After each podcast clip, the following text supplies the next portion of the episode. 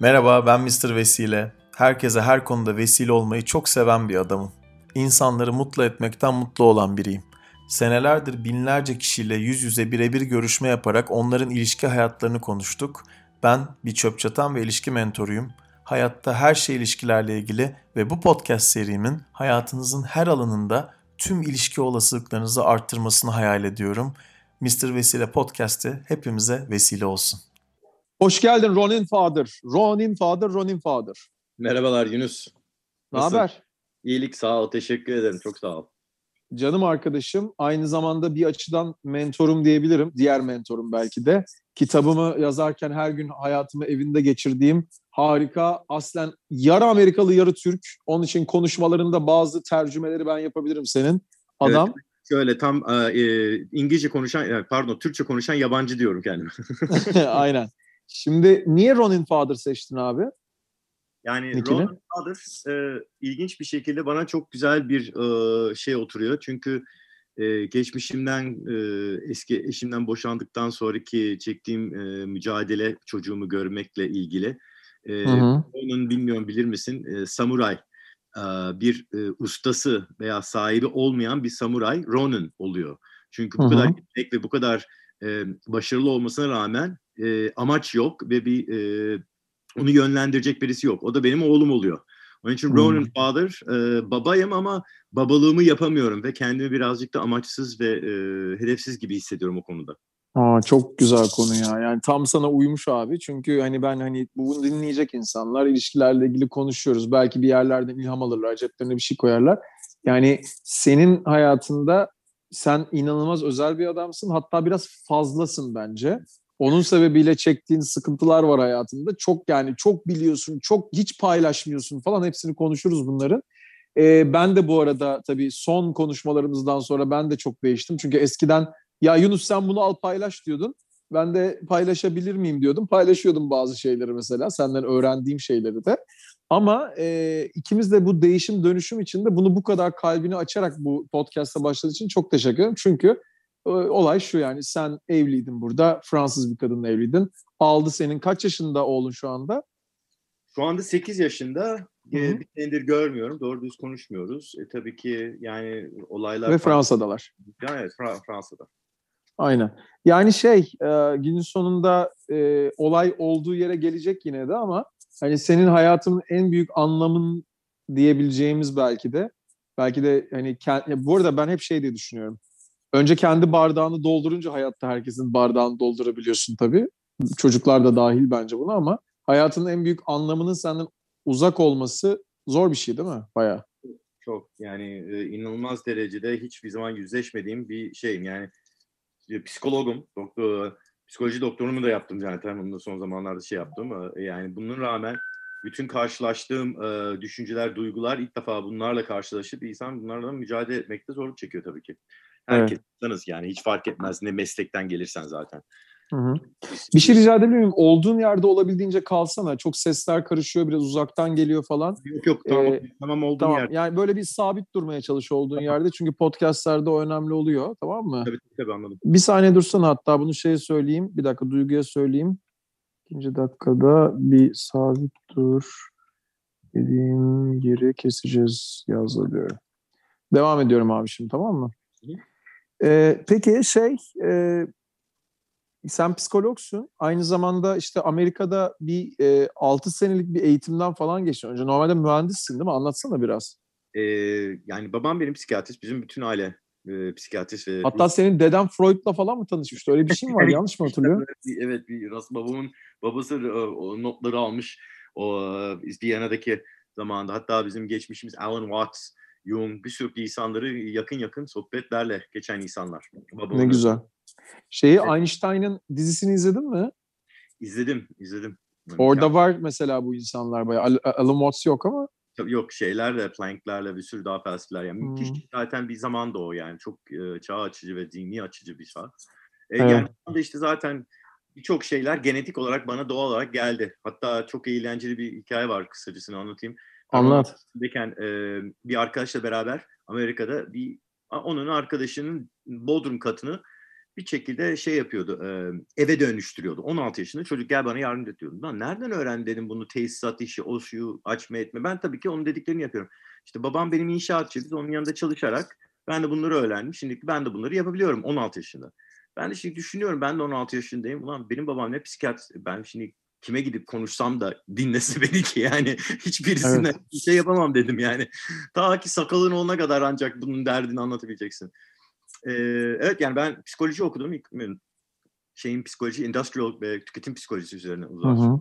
Biraz anlatsana tüketim psikolojisi ne demek? Bir kere bana bir örnek vermiştin. Belki örnekten anlatırsın. Ee, şöyle örnek veriyorum her zaman. Matkap almaya gittiğinde Evet. gibi bir örnek Mat- vardı. Ha. matkap satan bir dükkan var. İçinde tek ürün matkap. Sen birisini görüyorsun bu dükkanın içine giriyor. Sence bu içine dükkana giren kişinin ne istiyor sence? Şimdi ben sen bunu sorduğunda matkapla yapılacak bir şey demiştim ilk ama artık biliyorum. Buradaki Delik. insanlar matkap diyor çok doğal olarak çünkü içeri giriyorsun matkap almıyor. Ama tüketim psikolojisi diyor ki hayır o insan delik istiyor. Evet. Nihai amacı var onun. Ee, Şey gibi yani insanlar birçok zaman niye bir matchmaking service alabilirler? Kendini o anda yalnız hissediyorsa bir anlık bile olsa tetiklendiğinde o hissin olmaması için böyle bir hizmet alabilir mesela gibi. gibi daha doğrusunu söyleyeyim. Yani matchmaker olup da sonuçta nihai nokta belki e, aile ve huzur hayat yaşamak. Onun da bir birinci adımı da zaten birisinden beraber olmak. Birisiyle tanışmak. Yoksa birisi sana diyebilir ki ben seks yapmak istiyorum ama esasında seks değil olay, çocuk olay. Mesela Evet. demek? Yani bunlar tüketim psikolojinin kökündeki olan e, e, ne dersin temel motivasyonlar. İnsanın Şey e, soracağım sana. Böldüm pardon. E, bu repti- reptilian brain, sürüngen beyine de giden bir şey aslında bu söylediğin değil mi? Yani en temeldeki ihtiyacımız. E, yani Tam değil galiba. Yok tam o, o yani şöyle söyleyeyim tabii ki ihtiyaç karşılama bir yerde oradan tetiklenebiliyor ama sonradan ki tabii ki bilinçli olduktan sonra ta- elinde ne istediğini ne yaptığını onlar değişmeye başlıyor ve tabii ki e, gitgide reklamlar ve değişik e, iletişim tarzı değiştikçe insan bunlardan bombardıman oluyor. Yani Hı hı. her zaman seni yönlendiriyor. E, kısacası öyle yani ben tüketim psikolojisinin üzerine ama o yetmedi. Babam benim vefat etti. Ben birazcık üniversitede zorluk çektim. Başın sağ olsun. Yok estağfurullah. 89'du sene. Ee, o zaman ben dedim ki kendimi iyi görmedim gidişatımı. Bana disiplin gerekiyor dedim. Hemen kendimi uygulayamıyorum dedim. Ne yapsam ne yapsam dedim. Ben, Amerikan Hava Kuvvetleri'ne e, geçeyim dedim. Oradan belki kendimi biraz daha toparlarım diye. Orada alakasız bölüm. E, matematiğim ve benim fiziğim çok güçlüydü. Oradaki değişik de- deneyimler yani imtihanlardan sonra bana sunulan e, yapılabilecek işler ellerinde uçak mühendisi, e, uç- uçak mühendisinden dediğin aeronautic engineering e, F-16 üzerine tesis. E, şey Hı hı. e, bir de nedir o uçakları inmelerin kalkmalarını yapan Türkçe'de air traffic control. Bir de cryptology. Ben bir tanesini seçtim uçak mühendisi. Hemen gittim. Okulunu da öğretti. Elin onun 3 sene boyunca onun okulunu yaptım. E, ve aynı zamanda tabii ki uçakların üzerine çalıştım. Ondan sonra meteorolojiye geçtim. Meteorolojide e, bir buçuk sene meteoroloji okudum. Onlar da çok ilginçti. Ama son zamanda benim okulumun kredileri toplamak için de bana sundular. University of Technology of Institute of Air Force'ta ne istersin? Ben de Aeronautical Engineering'e bütün bilgilerimi topladım. Oradan da Bachelor of Science'ımı aldım. Ee, ardından da geçti zaman baktım ki ben tamam çok mühendis seviyorum, ediyorum. Çok da güzel kafası ama insanlarla çalışmayı çok seviyorum. Yani Hı hı. ortam, duygu, temas gibi şeyler seviyorum. Yani tamam mühendis, mühendis kafası her zaman çalışıyor ama orada benim psikolojik geninde var olan bir şey. Onun için gittim doktorumu yaptım psikolojide. Özellikle de klinik olarak ama tüketim psikolojisi üzerinde şey. Ee, ve oradan da boyunca devam ediyorum. Danışmanlık veriyorum ve e, insanlara yardımcı olmaya çalışıyorum. Çok iyisi ve danışmanlık verdiğin sektörler çok enteresan. Yani e, nereler vardı? İşte bir sürü e, beyaz yaka şirketler var. Atıyorum bir kuaför var. Türkiye'nin böyle vizyon sunuyorsun adamlara. Başka neler vardı birkaç tane? Yani ilk başlangıcında Walt Disney'den başladım. Ee. Lucky Douglas'ta pilotlarla mühendislerin arasından tut e, mortgage banking, tekstil, oil and gas, electronics, e, bayağı da report çıkarttım. Hatta dergi çıkartıyorduk bir zaman zamanında petrol. Hı, Ben de anlatmıştın. çıkartmışım onun ardından. Yani bayağı sektörler. Şanslıyım çünkü meslek olarak devamlı seni yenileştiriyor. Yani herhangi bir insanın bir şeyi alım satım yaptığı fark etmez B2B olsun B2C olsun eninde sonunda bir yerde bir şekilde müşterisin. Kendisi de benim halimde zaten bütün bu olayın. Onun için. Anlayamadım pardon. Yani kendisi zaten değişip dönüşen bir şey olduğu için sen onun içinde değişip dönüşüyorsun zaten kendiliğinden. Ama temel şeyler her zaman aynı. Yani en sonunda birisi bir yerde bir şekilde müşteri olması gerekiyor ve onun bir psikolojisi hiç fark etmiyor nasıl olursa olsun. Üç aşağı beş yukarı aynı şeylerden, temel e, ihtiyaçlardan doğan bir şey. Onu çözdükten sonra istediğin sektörde, istediğin şekilde o yaklaşımdan girebiliyorsun. Evet. Yani şey e, ben sana şöyle bir soru soracağım. Bu arada şey çok hoşuma gidiyor yani gene bazı bazı podcast'ta ben çok konuşuyorum. Burada senin konuşacağın net yani çok güzel bir şey. Ben de sana doğru soruları sormaya çalışacağım. Mesela bir iş hayatında senin gibi işte tüketim psikolojisi yapan biri ve böyle şirketlerin inanılmaz hayatına dokunabilecek birini nasıl biri değerini bilir senin? Sence senin nasıl biri değerini bilir? Böyle enteresan bir soru sorayım sana. Ee, çok güzel bir soru. Hatta son bir 3-5 senedir bu benim eski eşimden olduktan sonraki olaylar benim kendi değer ölçülerim biraz bozuldu doğal olarak. Ee, hı hı. Dersin, Kapını çalıyor. Yok benim için değil. O da enteresan bir evin bir e, yanlışlığı var. Aşağıdaki komşunun zili bana çalıyor. Peki devam et. işte herkes de aynı şey zil çalıyor. Yok benim için Oğlum değil. işte o öyle oluyor. Kapı e, parmak iziyle açılıyor falan. Hatta son zamanlarda teknolojiyle bağladım. Her şeyi evde şimdiki sesle açıp kapatabiliyorum. Televizyon, radyo, ışıklar panjurlar hepsi Alexa'nın üzerinden e, evet. kapı açma konutlarının üzerinden. Alexa Alexa'yı herhalde Türkiye'de ilk alan 10 kişiden falan biri sensindir. E, Tahmin. Hiç anlamadığı için zaten ondan biz çok tartışıyoruz. Hatta bazı küfürlerle basıyoruz. Anlamıyor musun lan? Peki senin değerini kim bilir? Ee, benim değerimi şöyle bilir birisi. Bir çözüm yani çağdaş düşünen, e, değişikliğe açık olan birisi Hatta o konuda da kendisindeki eksikleri görüp daha farklı bir uygulama yoksa non-conventional uygulamalarla Non-conventional dediğin şey yani daha böyle e, e, her zaman olmayan gibi bir şeyden bahsediyorsun değil mi? Evet, sıra dışı. Okey. Sıra dışı, okey. Bazı yöntemler direkt lineer yani düz mantıkla girdiğinde çok emek, çok zaman, çok para harcayan geleneksel metot ama bazen o kadar kısa yolları var ki bunun. İnanılmaz evet. derecede ve görünmüyor çünkü odaklanmış insanlar ve bir çözüm yani bir sorunun çözmek istiyorsan o sorunu yapan kafa yapısından çözemezsin. O kafa yapısından çıkıp o zaman tak hemen çözüm ortaya çıkıyor zaten. Ama olay orada insanların o kafa yapısından çıkartmak. Onun için benim en çok yaptığım başarılı iş evet. başa geldikleri noktada ilerleyemediklerinde o kafa yapılarını değiştirmek ve çözüm zaten orada hemen çıkıyor. Mesela ilişkilere dönersek bu şöyle bir şeyden bahsediyorsun. İnsanlar onların doğru olduğunu, kendilerinin doğru olduğunu düşündükleri şeyleri gidiyorlar ve konfor alanlarında takılıyorlar. Halbuki aslında o onların aşina oldukları şey. Doğru mu? Doğru. A cognitive bias. O, aynen. O aşina olduğu şeyden de çıkarmazsam ben kendimi o zaman beyin nöronlarım aynı şekilde kalıyor. Her zaman aynı sonucu alıyorum aslında. Yani evet ve kısacasını bunun psikolojideki kendimize self affirmation olarak diyoruz bunu ama yanlış insanlar anlıyor. Çünkü sanki self affirmation pozitif bir şeymiş gibi ama esasında bizim vücut self yani... affirmation'ın Türkçesi bu arada herkes bilmiyor olabilir onu düşünüyorum. Yani kendine gerçi kendine anlatmak gibi bir şey değil mi bu self affirmation? Kendini onaylatmak. Bölüyorum ben. Kendini onaylatmak. Evet. Öz olumlama, öz olumlama. Evet abi. Şimdi bunu tabii ki insan bunu duyunca pozitif şeylerle öz olumlama olduğunu düşünür. Yani iyiyim, güçlüyüm vesaire ama esasında hmm. çok bakarsan insanların çoğu kendisinin özünü iyi değilim, yetersizim, şöyleyim, böyleyim. Bunlar çok yani self talk yani kendi içindeki hmm. seslerle çok mücadele edilen ve çok ilginç bir şekilde bizim her insanoğlu hiç fark etmez kültür, e, cinsiyet hiç fark etmez. Hepimiz bir başarı olmak için hardwired yani e, temel kodlama bizde başarılı olmak. Yani bu başarılı evet. ama demek değildir. Bizim anlamımızda belki iyimsel başarılı. Aynı zamanda da başarılı senin kendine söylediğin şeyde başarılı olmak. Yani ben kötü bir adamım. O zaman kötü adam olmakta başarılı olacaksın ve kendini o şekilde yürüteceksin. Ben e, sevilemeyeceğim. Beni hiçbirisi sevmeyecek. Kendini kanıtlayacaksın hiçbirisi sevmeyeceğini. Çünkü hmm. biz kendimiz başarılı olmak için bu dünyaya gelmişiz. Ne ben güzel değilim, ben özel değilim, Aynen. ben yeterince iyi değilim falan Aynen. gibi şeylerden bahsediyorsun. Okay. Yani ben güzel değilim diyorsan mesela çok güzel giyinmiyorsun çünkü kendini kanıtlıyorsun güzel olmadığını. Doğru. En zor şey psikolojide zaten bu sesi yakalayıp yönlendirmek. Ve bu onu dönüştürmek.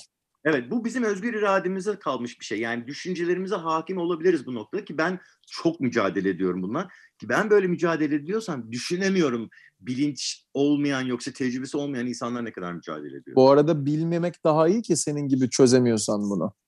Kesinlikle, Yani ignorance is bliss gibi yani sen bunu bilme daha iyi. kesinlikle. aslında. Evet. Ben hep söylüyorum işte. Ee, işte İngilizcesini onun eylemsiz farkındalık pişmanlıktır.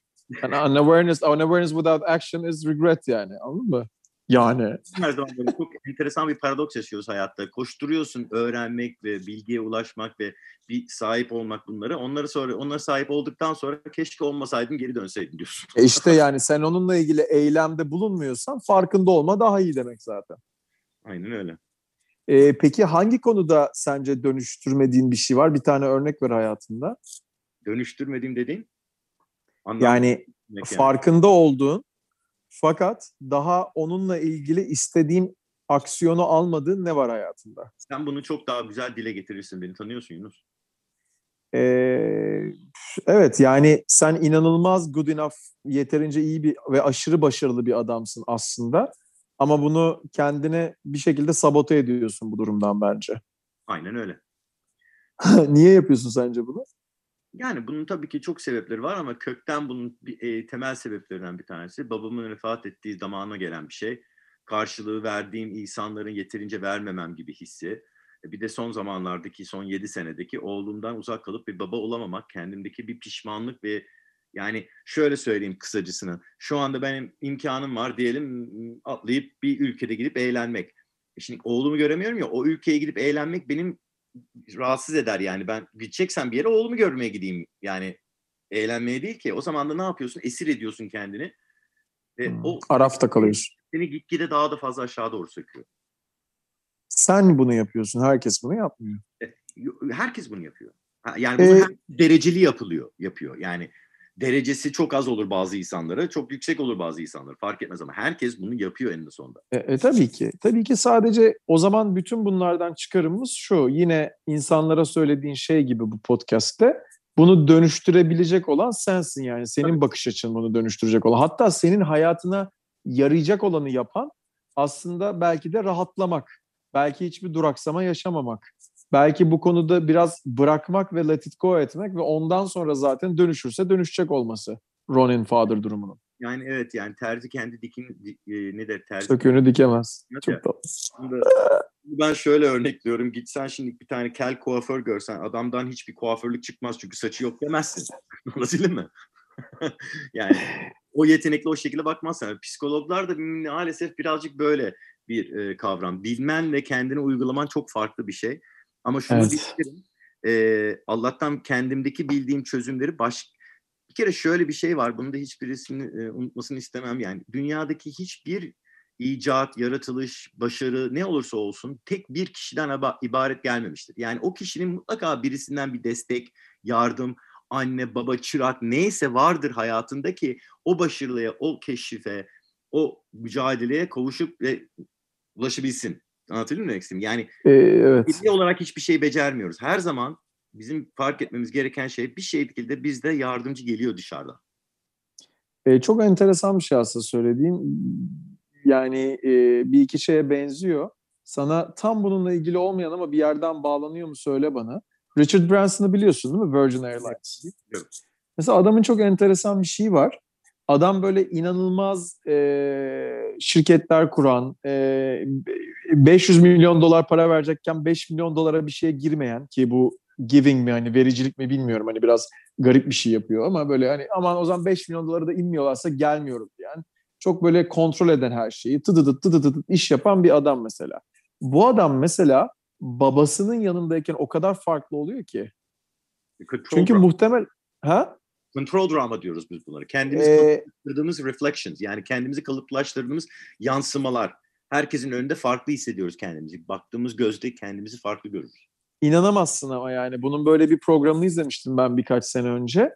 Adam e, inanılmaz farklı oluyor. Bence burada denin ki muhabbete biraz yakın bir şekilde şöyle bir şey var. Yani babasının yanında e, babası orada olduğu için farklı davranıyor. Anladın mı demek istediğimi? Yani o bütün o bilgiler babasında var zaten.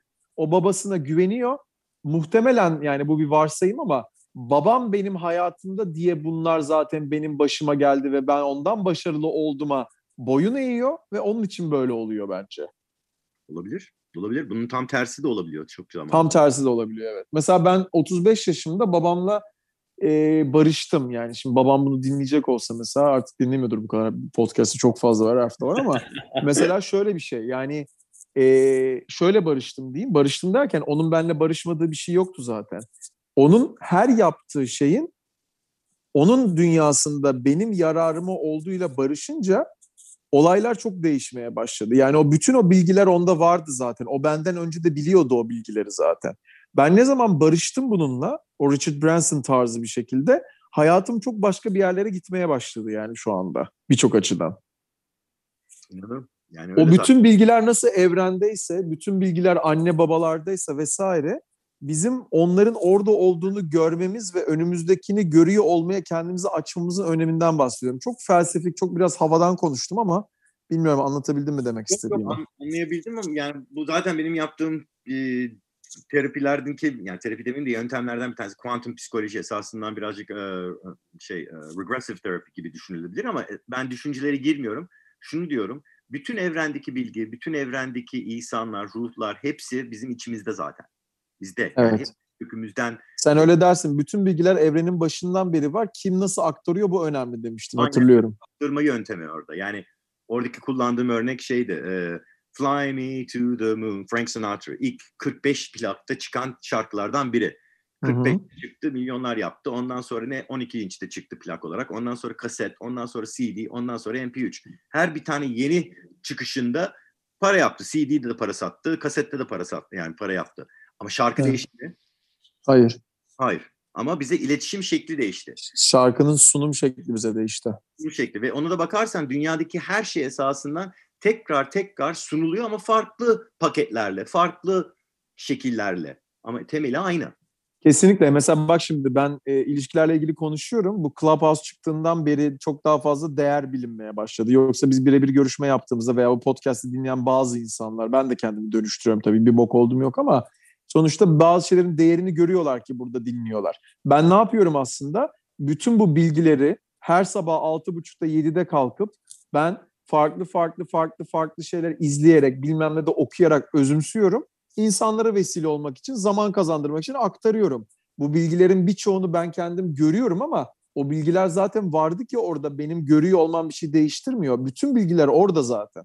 Ama işte Yani çok önemli bir şey yapıyorsun burada. Benim de her zaman e, bir konuşmada futurist olarak girdiğindeki e, ilerideki gelecekteki iş konumu nedir diye sorulduğunda işte doktor, avukat hiç fark etmez dedim. Hepsinin aynı noktaya geri gelecek. Curation. Curation bu işin özü gelecek. Çünkü curation dediğin yani ne manada Curation, curation'dan bahsediyorsun yani? yani e, galeri, sanat galerinin küratörü vardır ya, curator. Hı onun? Curator. iyile, aslında kuratör yani Türkçesi Kuratör. ama biraz iyileştirme gibi bir şey mi diyorsun curation derken sen? Curation toplamak. Yani şimdi senin Aha, belirli bir evet, bakış evet. senin Toplamak ve Senin onun iletişimini ithal- kurmak aslında. ama kime neden? Senin bir belirli bir hitap ettiğin bir ekip var. Belirli bir hitap yani kitle var. Sen şimdi tabii ki 8 milyon kişinin aynı kafasında dünyada hepsine aynı iletişim yapmak mümkün değil. Herkesin değişik ama en azından seni 100 bin, 1 milyon, 2 milyon belki milyonlarca insan senin dediğin düşüncelere önem vererek o bilgiye sahip olamadıkları için sen onları topluyorsun ve onları sen onlara sunuyorsun. Yani o bilgi genelde her zaman oradaydı. Sadece sunum şekli senin tarafından gelmesi onu değiştiren şey oluyor. Ve Evet. ilerideki gelecek işlerin en önemli parçası bu. Yani doktor dediğinde mesela şimdi ben kendim psikolog olarak baktığımda bile bırak tıp doktoru da inanamazsın zaten. Yani çıktığın günden itibaren bütün elde ettiğin bilgi bitti. Yani güncel değil Evet. sürekli kendini güncelleyeyim dersen tedavi ve bir hastaya teşhis verme bakma zamanın olmaz. Çünkü yetişemezsin. Mümkünatı yok. O yüzden bir curation olması gerekiyor ki sana gereken bilgi gerektiği zamanda elinde olup onu ulaşıp onu kullanabilmen gerekiyor. Çünkü Ya ben son günlerde bunu çok düşünüyorum. Çünkü devam et. Yok çünkü bilginin de şöyle bir şeysi var. Şimdi esasından bunu bu çağda fark etmeye başlıyoruz. Belki 100 çağ, 200 çağ çağlarda bu kadar önemli değildi ama bilginin şu andaki şeyi değeri şu. Kullanmadığın takdirde hiçbir önemi yok. Abi bilgi çok da öğrenen yok. Ya ama şimdi zaten. ama bir de Hayır. Bilsen söyle. bile kullanmıyorsun, uygulamadığın takdirde o bilgiyi bilmenin hiçbir anlamı yok. Git ezberle bütün ülkedeki eyaletleri ama hiçbir zaman kullanmayacaksa o bilginin senin kafanda olmasın hiçbir anlamı yok. Özellikle bu çağda çünkü Google dediğin gibi bir şey var. Anlatabiliyor muyum? İstediğin anda o bilgiye ulaş. Beynimde tutmam gerekmiyor. Onun için Evet. bizim öğrenmemiz gereken şey, bizim geçiştirmemiz gereken şey kullanacağımız bilginin peşinde koşmak. Uygulayacağımız, yetiştireceğimiz, E curate şey gibi tabii yani the wisdom to forget diye bir şey var bu arada. Unutmanın erdemi diye. Şu an o kadar rahat ki aslında bu. Tutacağımızı tutup bizim alanımızda bazı şeyleri aktarıyorsak bu hayatta ben onu yapmaya çalışıyorum. İşte ilişkiler diyorum. Zaten her şey ilişkilerle ilgili de sonuçta. E, her şeyi tutmamıza da gerek yok. Tutamayız da zaten. Ve o kadar güzel bir çağda yaşıyoruz ki aslında bunun için. Mesela ben e, bu sebeple seninle konuşmayı çok seviyorum her zaman. Çünkü diğer insanlarla iletişimin o kadar da e, sadece sen olduğun için bile seni yargılayabilecekleri için ben seni tanıdığım için aslında insanlar senden alabileceklerini bilseler senin peşinden peşinde dolanırdı bence yani. yok yani. Yo Yani o- valla ben hep söylüyorum bunu ama sen aktarmak istemiyorsun bazen. Mesela şeyi konuşmuştuk seninle. Senin aktarabileceğin kuantumda onunla binlerce şey varken, milyarlarca şey varken belki. Niye aktarmıyorsun mesela? Onu da paylaşsana. Çok enteresan bir hikaye bu bence. Ee, babamın söylediği sözünden dolayı bana çok kötü bir e, darbe yedirdi babam. Yani böyle bir e, şey vardır. E, poison pill deriz yoksa hatta Easter egg gibi denilir ona ama beynine bir şey Zehirli zehirli hap diyorsun. Peki nedir? gibi bir şeydir ama bunun psikolojide şöyle kullanır. Hatta filmde Silence of the Lambs filmi vardı ya şey kuzuların Yani kuzuların sessizliği. sessizliği. Ee, yan e, hapishanedeyken yandaki adamı konuşarak kendisini intihar ettirtmeye sebep oluyor. Yani Evet. bazı zaman böyle insanlar var ki e, kendimi o, o insan olarak şimdi ürkütmek istemiyorum ama bir şey bir tohum ekleyebilirim ben o orada bir yetişir. Yani Inception hatta filmde de kendin düşündüğünü düşünerek onu içinden büyütürsün. Babam bana bunu yapmıştı bir kere dedi ki oğlum bir şeyi emin olmak yani bir şeyi yüzde yüz bildiğini hiç şüphesiz yani ufacık bile tartışacak şüphe yok bile kafanda bildiğini nereden bilirsin yani nereden Ben bunu seninle konuştum tabii. Adım Yunus dersen bilirim. Evet. Şimdi ne demişti? Sadece bir şeyi bildiğini nereden emin olabilirsin? Başka hiçbirisine onu kanıtlama gereğini ve ihtiyacını duymayınca. Sana Ya şu an konuştuğumuz şey belki biri duyuyordur, duymuyordur ama o kadar büyük bir şey ki ya. Çok enteresan. ama şimdi sana desem ki senin adın ne? Yunus. Yunus. Değil. İşte Mehmet. Ne kadar tartışırsın benimle? Tartışmama bile gerek yok. Çünkü zaten bu benim kendi süzgecimden geçirince benim için hiç beni, bana hiçbir şey fayda etmeyen, zararda olmayan, alakasız bir şey. bile iki dakika benden harcamaya onu yok hayır değildir falan filan diye. En son ne zaman bir arkadaşını açtın telefonda ya baksana ben ayağa kalktım. İnanabiliyor musun? Ben yürüyebiliyorum. Dedin mi sen hiç?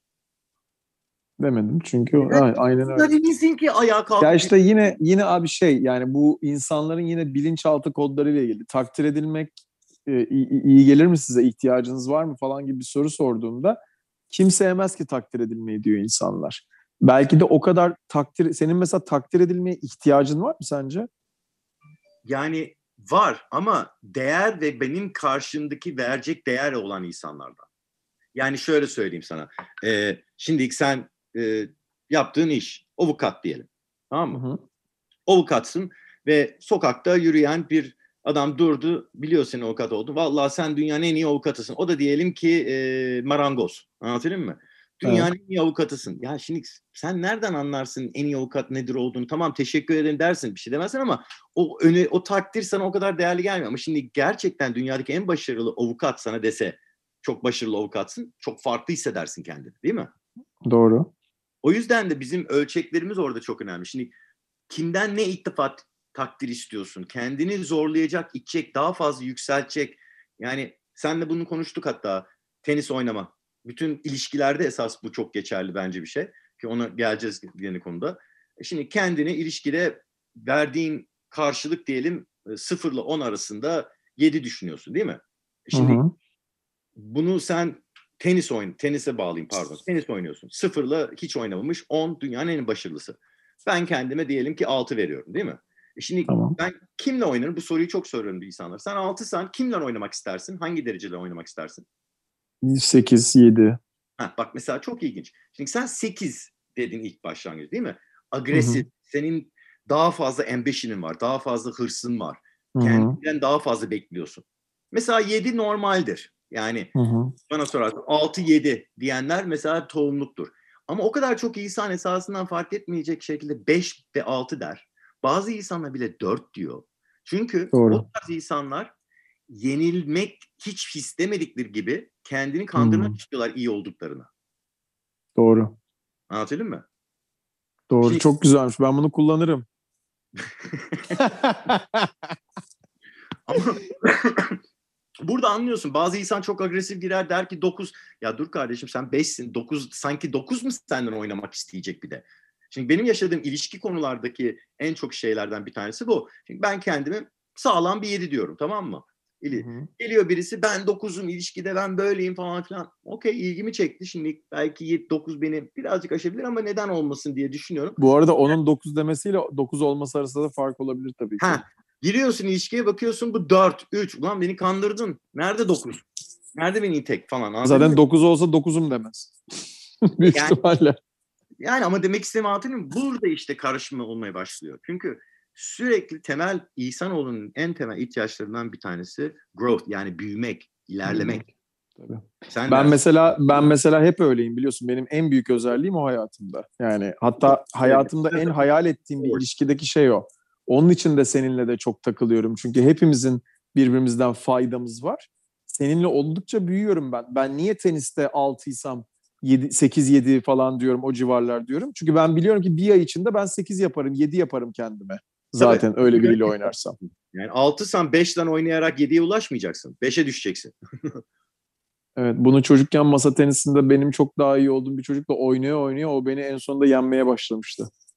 Ama ya evet ama burada da işte ne oluyor biliyor musun? İnsanoğlu yenilmek hissi kendisine doğal gelmediği için uzaklaşıyor ve kızıyor. Kızdıkça da o zaman kendi içindeki sesler iyi değilsin zaten başlıyor. Anlatabildim mi? Evet. Ve o seni sürüklüyor aşağı doğru. Evet evet evet. Çok çok enteresan bir konu bu abi. Bunu bence daha uzun daha sonra konuşalım seninle ikimiz. Şeyi söyleyeceğim. Ee, bu şey diye bir cümle duydum. İlişkilerle ilgili ne düşünüyorsun bununla ilgili son zamanda? Yani hayatla ilgili duydum da Türkçesini de söyleyeceğim. Senin ne düşündüğünü merak ediyorum. Hiç paylaşmadım sana. Duyduğum en güzel sözler. There's your story, there's my story and then there's the real story. Bir senin hikayen var, bir benim, bir de gerçekte olan var. Onu ben şöyle derim. There's your story, there's my story, then there's our story. Bir de bizim bizim hikayemiz var diyorsun. Tabii öyle de var ama benim demeye çalıştığım burada şu. Yani gerçekte olanla ne kadar kendi perception'ımızdan, algımızda değil de gerçekte olanı yaşarsak bu hayatta, bilirsek daha doğrusu ve ona göre yaşamayı seçersek o kadar kaliteli yaşayacağımızı düşünüyorum ben. Kendi algılarımızdan, hikayelerimizden değil. Yani işte o birazcık beni e, o konuda bir kuantum psikoloji özellikle de şey yaptığım için çünkü dünyada başka bir bakış açısı yok senin dışında. Doğru. yapamazsın. Onun için there's only one story and that's your story. Yani tek bir hikaye var. O da senin hikayen. Her ne kadar ki gerçek farklı olsa bile gerçeğin senin yorum ettiğin hikaye bile senin hikaye. Tamam ama benim dediğim hikaye şu şu anda. Yani örnek veriyorum. Ee, karşında iki kere iki çarpı iki dört yazıyor. Tamam mı? Şimdi herkes için gerçek olan iki kere iki dört mü? Hayır. Ya da dünya yuvarlak mı? Herkes için hayır. Ama gerçekte ne olduğu iki kere iki dörtse ve Gerçek birisi be, bir- Öyle diyelim. Çoğunluk inanmış sonuç. Evet yani çoğunun inanmış olduğu sonuç sana sonuç aldırıyorsa daha doğrusu seni daha keyifli, eğlenceli bu hayatta gerçekten bir şeyleri daha iyi yapmanı kılıyorsa zaten benim işimin özünde de bu var. Yani şeyi bilirsin değil mi? The Rule of Large Numbers'da, büyük sayılar kanununda. Hı hı. Mesela ben aynen buradaki muhabbet gibi bütün işimi bir kategorizasyonla ve bayağı yargıyla yapıyorum. Çünkü sonuç alıyor insanlar. Nasıl yapıyorum? Bin kişi e, işte Yunus mu Kıvanç Tatlıtuğ mu diye sorsak belki beş tanesi Yunus diyecek ya da on tanesi. Yakışıklılık olarak ikisi yan yana. Ama ben desem ki 500 kişi Yunus diyecek bin kişiden hadi lan oradan dersin. Bu normalde başka başka dünyalarda Yunus, Kıvanç başka şeyler olabilir ama çoğunluğa baktığım zaman o çoğunluğun bana bir, nasıl bakış açısı olduğunu kabul ediyorsam ve bununla barıştaysam o zaman daha rahat bir yaşam yaşadığımı düşünüyorum. Bilmiyorum. Sen Yani- ne düşünüyorsun? Herkesin kendi yolu farklı. Yani herkes oraya kavuşma yolu farklıdır. Ama sonuç nihai nokta aynı. Her zaman şey için. Ben ilişkide şöyle düşünürüm ben hatta. Her zamanki belki senden de paylaştım bunu kitap içinde. e, hatırlamıyorum ama ya, ilişkide herhangi bir ilişki, romantik iş ilişkisi, arkadaş ilişkisi, iş ortak, e, çoluk, çocuk, aile, anne, baba hiç fark etmez. Yani başka herhangi bir bireyle ki girdiğin alışveriş, ticari olmadığı takdirde bir ilişki anlamında tek bir şeye bakar onun uzun vadeli sürdürülebilir veya dayanıklı veya devam etmesine. Tek bir şey. Tolerans mı? Hayır. Ne? Her iki tarafta öbür tarafı kendi hakkında iyi hissettirir. Hmm. Bu kadar basit. İyi hissettirmeye devam ettikçe diyorsun yani. Evet. Yani şimdi ben seni kendi hakkında iyi hissettirirsem sen benimle demas ve ilişki devam etmeye devam edersin. Yani Ya işte insanların da ilişkiyi ilişkide sıçmasının en büyük sebebi bu ama yani. Çünkü Tabii mesela bir narsist özellikle bir adam Türk kültüründe özellikle Türk demeyeyim yani özel Orta Doğu diyeyim. Türk. Evet yani özellikle bizim kültürde herif hiçbir şey koymuyor masaya örnek veriyorum. Erkeklerde örnek vermek kolay çünkü erkekler alınmıyor böyle şeylere. Kadınlar genelde alınıyor bu tarz şeyler söyleyince. Adam hiçbir şey koymuyor ortaya. Full narsizm. Ee, ve şey yapıyor abi böyle. Hani e, hep beni o mutlu etsin. Hep orada kalayım. Ben insanların ağızlarından duydum bu cümleleri. Yani hep e, bana bir şey hissettirsin diye, başkasına gitmesin kafam diye böyle biriyle olmak istiyorum diyor. Onun için böyle işte işte manken kadınlarla olmak istiyor bilmem ne falan filan yani görünüş olarak en azından. Sanki illa o manken kadın onu mutlu edecekmiş gibi.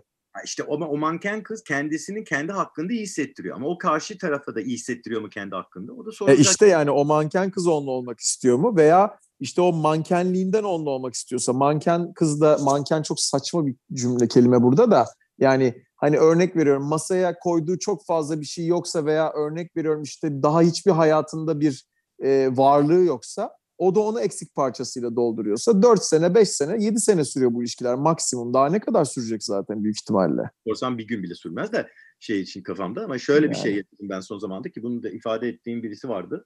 Dedim ki bak şimdi ben sana çok rahatlıkla şu anda diyebilirim ki neden gelmiyorsun bana?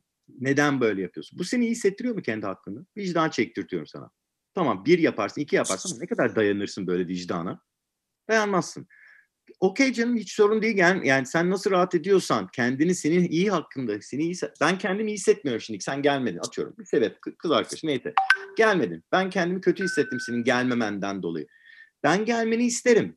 Çok da hoşuma gider. Ama gelmek istemiyorsan tabii ki kendi sebebim var. Sen nasıl istiyorsan yap. Bunu çok güzel ve temiz bir şekilde karşı tarafı ifade ettiğinde o kendisini kendi hakkında iyi hissedince doğal çekimi zaten senin yanında olmak. Çünkü kendisini iyi hissediyor senin yanında Şimdi buradaki çok enteresan bir şey var.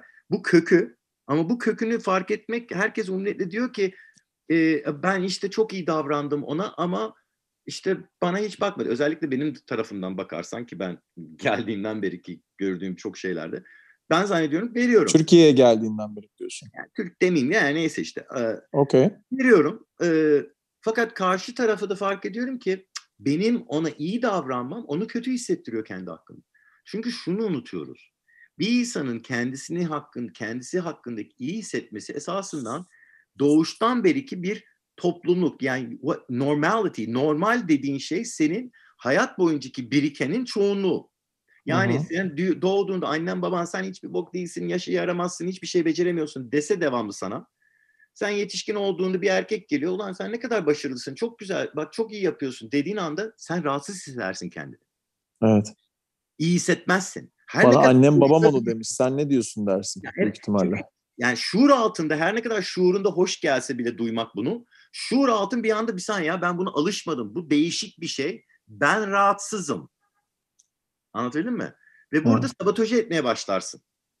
Evet. derler işte o zaman da kadınlar ulan bu kadın diyor ki kötü erkeklerden çıkmak istemiyorum. Boy neden devam çekiyorum? Çünkü sen ona alışmışsın. Birikimin o. Anlatabildim mi? Evet. Peki bu, bu kadını veya adamı böyle bir şey yapan birini mutlu etme ihtimalin var mı sence herhangi biriyle? Tanıştırmak, tanıştırarak. Mutlu olmaya mı? Anlamadım. Yani herhangi biriyle tanıştığında böyle yapan bir insan e, en iyi hissettiği bile insanın yanında küçüklüğünde çözmediği şeyler varsa mutlu olabilir mi sence? E, olabilir. Uzun ve güzel bir ilişki yaşayabilir mi yani? Tabii ki çok güzel uzun ilişki yaşayabilir ve bence çok da görüyoruz. Çünkü yeterli bir zamandan sonra sen de dediğin gibi barıştın 35 yaşı. Birçok insanlar bu bagajı bir yerden sonra artık yetti diyorlar bırakabiliyorlar. Evet. Yani bu biraz şey e, doğal bir psikolojik gelişim bizim. Hatta senin sorularında vardı bir tane bunun gibi benzer bir şey zaten onu diyecektim. Hatta sen Hmm, sor soruları. Sorularımı sorularımı soruyorum sana. Ee, tık tık tık tık gidiyoruz. Bakalım neler cevap vereceksin. Çok merak ediyorum. Bütün rüyalarını kontrol edebileceksin ama günde 15 saat uyumak zorunda kalacak olsan bunu kabul eder miydin? Ee, şöyle kabul ederdim. O rüyalar ki yani kuantum psikolojisinden baktığımda bir gerçek başka bir dünyada e, fizikleşiyor yani gerçekleşiyor olsa yapardım. Ama rüya olarak rüya kalacak ne kadar ki hatırlayacağım ama rüya hayatımda kalacak yapmazdım. Okay. Bir stadyuma mı adını verilmesini isterdin yoksa bir havaalanına? mı? Yani bilirsin ki tabii ki havaalanı yani benim sporla bir işim pek fazla yok. bir de stadyumların isimleri değişebiliyor çok çabuk. Peki 25 yıl ücretsiz benzin benzin mi almak isterdin yoksa istediğin arabaya sahip olmayı mı tercih ederdin? Hmm, 25 yıl boyunca ücretsiz benzin mi almak isterdim? Yoksa, istediğin arabaya sahip mi olmayı tercih ederdin? Senden bir sonraki podcast'in sorusunu sana kaçırmış oldum. Evet. 25 yıl boyunca benzine sahip olduğumda e, istediğim arabaya sahip olamıyor muyum? Ee, bilmem. Şu anki durumuna bakacaksın işte. E, şu andaki durumumda hiçbir işime yaramaz. Motorun da çalındı. Ama geleceğe baksam zaten benzinle pek ilgim olmaz. Çünkü güneş enerjisi geliyor. Onun için herhalde Bravo. isterim. Bir sonraki podcast'te dinlersin. Ben de elektrikten bahsetmiştim. Peki çok ciddi psikolojik problemleri olan bir dahi mi olmak istersin? Hayattan zevk alan sıradan bir insan mı? E, çok ciddi bir psikolojik sorunları olan dahiyim zaten. Onun için öbürküsünü tercih ederim. Belki İnsan olmadığı şeye gidermiş yavrum. Aynen öyle. Ben de onu diyecektim. Lan bu soruyu ya- yazmışız Duygu'yla da bu zaten sensin. Peki. dahi demiyorum da psikolojik sorunlar var. En azından öbürküsü daha kolay olur gerçi. 50'lerinin başındasın. Nasıl hissediyorsun bu arada 50'lerin başında? Abi, Vallahi yani bana geçen gün birisi sordu yaşımı da ağzımın kökünde, dilimin ucunda 30 kelimesi çıkmak üzereyken durdurdum yani. Kız değil mi? Yok herhangi birisi de kız olması da değil yani. O, kendimi ben 50'leri ki bir rakam ama maalesef ki gerçekten bu da güzel bir konu. Şunu fark ediyorum. Gerçekten insanlar şu rakam olarak şeye çok önem veriyorlar biliyor musun? Yani ciddi anlamda bir ön biased ve yani bir ön e. İnanılmaz. Ön yargı. İnanılmaz var. Yani ben kadınlar diyor ki bana ya ben kendimi çok bilmem ne hissediyorum diyor ya da bir adam. Ben de diyorum ki yani yine bak the real story işte gerçekte olan çok çok çok sayıda insanın senin kaç yaşında gösterdiğine ya da enerjine değil kaç yaşında olacağına bakması. Özellikle bunu erkekler çok daha fazla yapıyor. Bununla barış içinde olduğunda sen rahat olduğunda zaten bir kadın olarak 15 yaş genç birine de gidersin ama sen rahat değilsen bir de bununla ilgili olan bu yani. Tabii. Kesinlikle. Ee, peki şu an kaç yaşında olduğunu bilmeseydin kendini kaç yaşında gibi hissederdin, hissediyor olurdun şu anda? 30 35. Okey. Ben de 32 geçiyordu içimden. Peki yaşlı olarak doğup bebek olarak ölmeyi ister miydin? Nasıl ne ne? Pardon tekrar. Yani Benjamin Button gibi olmayı ister miydin? Ha şi- bir saniye ama. Yaşlı olarak doğuyorsun Anladım daha da. o ilk başta. Bir önemli bir şey var ama. O yaşlı olarak doğup da çocuk halini, bebek haline gelmeye başladıkça bütün yaşadıkların bilinçleri hala tutuyor musun? Tutuyorsun anasını satayım. Tutuyorsun. Asla istemezdim o zaman. Düşünsene bütün dünyadaki farkındalığın var ama bebekteki hiç elini kolunu kullanmıyorsun. iletişim de yapamıyorsun. Ne kadar iğrenç bir şeydir o. Peki. Ağzından Titanic- kelime tutmak istiyorum. Eh, çıkıyor yani. Hiçbirisi de anlamıyor seni. Sağ sağ kokuyor sana. Şimdi ikisinden birinde survive ediyorsun, hayatta kalıyorsun. Titanic bakarken batarken gemide bulunup hayatta kalmak mı? İkiz kuleler saldırısında orada bulunup hayatta kalmak mı? Ee, nihai amacı ne bunun? Onu sormak isterim. Yani hayatta kalmaksa yani hayatta Ceva- kalmak- cevap ver nihai amacı. Cevap ver. İçinden ne geçiyorsa cevap ver. Yani vallahi şey derim o zaman e, ikiz kuleleri derim çünkü yani suda ne kadar olursa olsun bin kat daha tehlike var ölmende. En azından karaya vurduğunda orada yaşayabilirsin diye düşünüyorum. Aynen öyle. Peki. Son soru. 100 milyon doların olacak ama aileni ve tüm sevdiklerini bir daha göremeyeceksin. Kabul eder miydin? Zaten öyleyim. Onun için 100 milyon dolar. Bir dakika. Burada Dünya- yanlış anlaşılma olmasın. Adam zaten göremiyorum aile diyor. 100 milyon dolarım var demiyor. Lütfen. Zaten göremiyorum. Bari 100 milyon dolarım olsa o zaman. Peki. Bak bu soruya ne cevap vereceğini biliyorum ama ekstra bir bonus sorusu soracağım sana. Şimdi bir kadın çıktı karşına atıyorum yarın. Senin yaşamın boyunca o kadına aşık kalıyorsun, o da sana aşık kalıyor. Manyak bir hayatınız mı olsun? Yoksa elini şıklattığın anda eee 100 bin dolarlık bir çanta önüne mi düşsün? Ama her şıklattığında 100'er bin dolar düşüyor önüne mesela. Tabii ki kadını seçerim. Yani kadını seçerim. Paranın bir değeri yok ki. Zaten yani birçok insan bunu anlamıyor işte. Tükürüm psikolojisi dediğim paranın bir değeri yok. Paranla ne yapacaksın değeri var. Anlatabildim mi? Doğru. Şimdi bu parayı elde etmenin sebebi neden olacaktı? Çünkü ben huzurlu ve istediğim birisinden hayatı yaşayayım. E zaten çıkmış karşıma onca salak paraya mı ihtiyacı var? bir şey söyleyeceğim. Şimdi bir de şeyi söyle. Bu Mr. Vesile podcastleri şeye de vesile olabiliyor çok. Ee, senin ne iş yaptığınla da ilgili insanlar sana gelip şey yapabilir. Mesela senden bir danışmanlık almak isteyebilecek birisi bu kadar bunları konuşurken sana ulaşacak olsa, bu arada ulaşacakları adresi söyleyeceğim. Ulaşacak olacak olsa mesela ee, ne için sana ulaşabilirler? Yani psikolojik danışmanlık verebilirsin. Başka neler yapabilirsin mesela insanlara? Valla en güzeli benim hatalarımdan öğrenmeleri. yani o zaman bütün hayatın hata oğlum senin. Yok benim gibi yapmasın örneği olurum. Benim yaptığım benim yaptığımı yap değil. Benim yap benim yap yani benim yapamadığım yoksa yanlış hata yaptıklarımı yapma en azından. Abi diye. babam zaten söyler en akıllılar başkalarının hatalarından öğrenen yani şu anda. Aynen öyle. Benim Aynen. bilgi oradan gelir zaten. Peki yani bunu nasıl bir danışmanlık olarak verebilirsin? Yani gerçekten gelip senden bunu seninle hayatla ilgili seninle konuşabilirler değil mi? Mesela Cihangir'e gelip falan Buradaki burada çok ilginç ya da bir online. şey giriyor. Şimdi ben tamam klinik psikoloji tamam ben şimdi mesela hiçbir zaman ağır psikolojik travmalar, bipolar, skizofreni, abnormal psikoloji dediğim şeylere girmek istemem. Zaten benim öyle o kadar çok şeyim yok o konuda, tecrübem yok.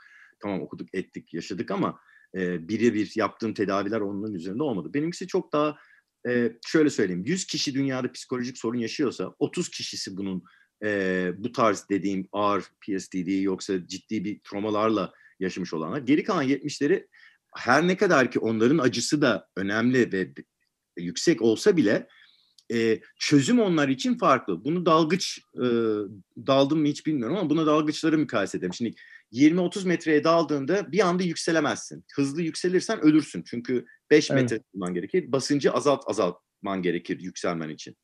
Şimdi birçok hastalıklar dediğim o %70'i esasından şnorkel yapıyorlar. Yani bir metre bile değiller. Oradan elimi Evet. sokup hemen şak diye çıkartabilirim onları. Hiç öyle bir basınçla zaman gerekmiyor. Ama geri kalan Çoğu öyle oluyor zaten. Evet. o öyle.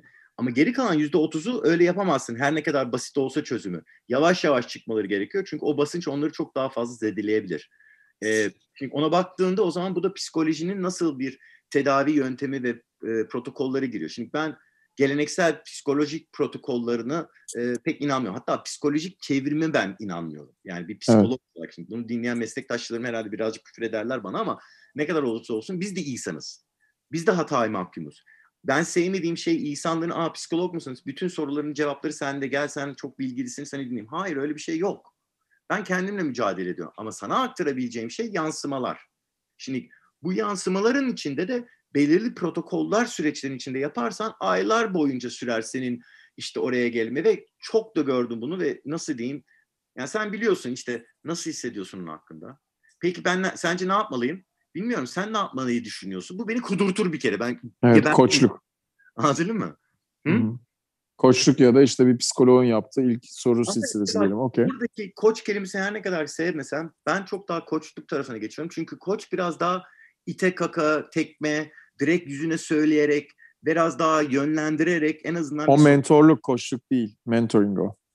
mentor. Yani koçlukla mentorluk arasındaki fark mentorlukta her zaman e, yorum yapabilirsin yani belli bir seviyeye geldikten sonra da koçlukta her zaman soru sorarak karşı tarafa e, cevabı buldurtursun. Aradaki fark bu bence. Yani fark dediğin şey çok doğru ama bu neye göre fark? Şimdi gitmiş birisi koç terimini birazcık patentleyip bunun sertifikasını almak için bunu bu şekilde paketlemiş. Ama baktığında Evet, doğru. koç da aynı, mentor da aynı. Hepsi esasından aynı boka geliyor. Sonuçta birisi Hı hı. sana elini uzatıp gel kardeşim yardımcı olayım sana. Şöyle yapalım, böyle yapalım. Yani destek olmak. Anlatabildim mi? Şimdi Doğru. bu destek olma sürecinde ben tercihim %70 olanlar çünkü hızlı bir şekilde ben onların e, en azından idrak etme yoksa bir yöntemle kendilerine bir fayda görme şeyini sağlayabiliyorum. Ya bir alışkanlıktan olsun, ya bir bakış açısından olsun, düşünce tarzından olsun.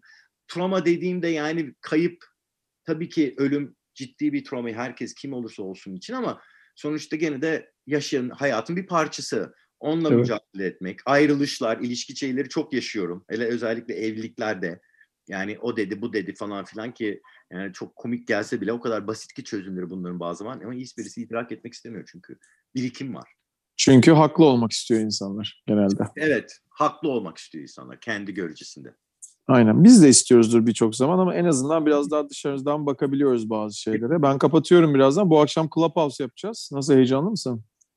Evet, süper. Yani bilmiyorum yani. Konuşmak benim işim zaten. Yaz top. Ne, bir de, konuşmak benim işim bir daha söyle. Konuşmak benim işim zaten. Ha, süper. Ronin Father Talks. Ronin Father Talks. Yani Konuşmak benim işim zaten. Ronin Father Talks. Aynen. Çok teşekkür ederim. Kapatmadan Mr. Vesile, MR Vesile'den sana ulaşmak isteyenler ulaşabilir. Bütün konuştuğumuz şeylerle ilgili falan. Ee, benim arkadaşım olduğun için, e, bir bakıma mentorum olduğun için, abim olduğun için çok teşekkür ederim. Seni çok seviyorum, bilmeni istiyorum. Ben- Sağ ol var ol her şey için. Sen de aynısın benim için zaten birçok yerde. Çok sağ ol. Şimdi podcast'ı kapatıp birazdan seni yine arıyorum. Yanacıklarından öpüyorum. Herkese iyi günler. Bay bay.